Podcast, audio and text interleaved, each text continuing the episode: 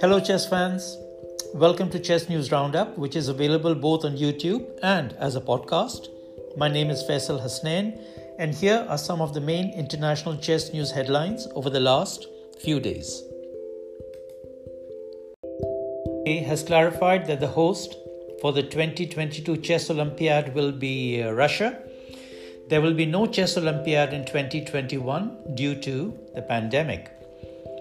The FIDE Chess World Cup will be held in Russia in 2021, as will the FIDE Women's Chess World Cup in 2021. So both the men's and the women's chess World Cups will be held in Russia next year in 2021.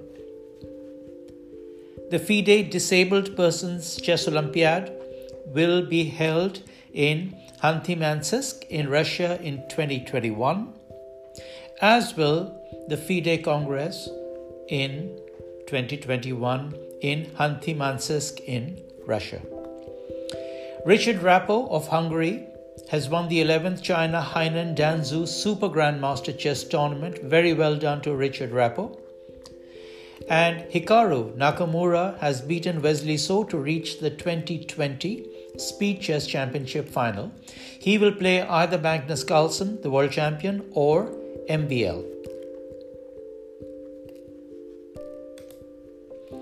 And today's chess fun fact of the day Who is the first recognized women's world chess champion? And the answer is Vera Menchik of the UK.